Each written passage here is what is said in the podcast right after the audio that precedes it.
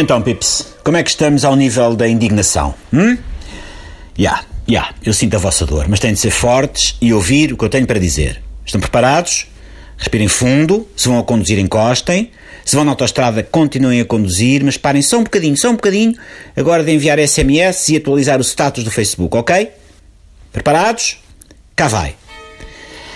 Ok, é chegada a altura de pegar o destino pelos colarinhos e dizer-lhe como é. Sabem aquele dia em que vamos olhar para o padeiro que nos abastece e dizer-lhe que o pão fatiado que nos vende vem sempre, mas sempre, sempre, sempre mal fatiado? Sabem esse dia?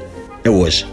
Vamos encher o peito de ar e lutar pelos nossos direitos. Chega de pão mal fatiado, Pips. Chega de querer fazer uma sandocha e descobrir com horror que a parte de baixo do pão não foi bem cortada e que por isso vamos acabar por esfarelar o pão todo quando a tentarmos separar.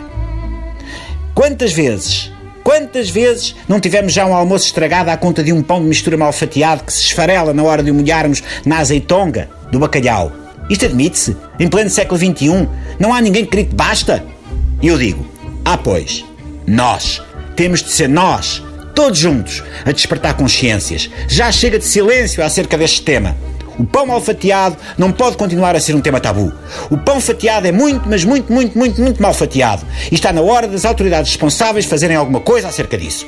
Mas o primeiro passo temos de ser nós a dar. Não vamos mais sofrer em silêncio. Não vamos mais varrer migalhas de pão que se esfarelam pelo chão quando podíamos estar a dar conta de uma sandocha de leitão e manteiga de amendoim. Chega de sacrifícios. Chega de considerar a heresia de usar uma faca para cortar a parte mal fatiada do pão. Um pão fatiado nunca pode voltar a ser fatiado. Nunca se esqueçam disso. Há um mínimo de dignidade que não podemos deixar que nos tirem.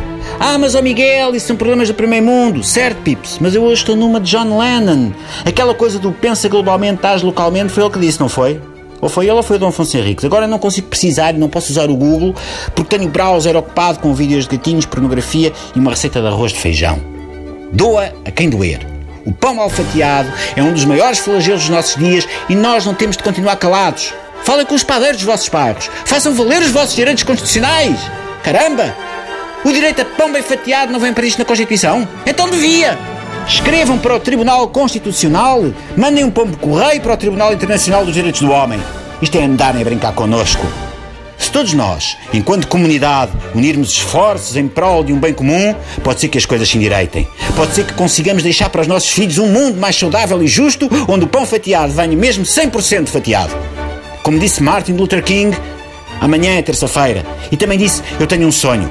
No meu caso, o meu sonho é esse mundo perfeito de pães francamente fatiados. E já agora, bolas de mistura bem cozidas, que sejam mesmo bem cozidas, sem massa ainda mole para lá da côdea. E pacotes de fiambre, onde o dito não venha naqueles rolos que um tipo para despegar aquilo acaba por esfrangalhar o fiambre todo. Isso pronto, já não dá para tratar com o padeiro. Mude-se o mundo uma fatia de cada vez. Vamos à luta. Até amanhã.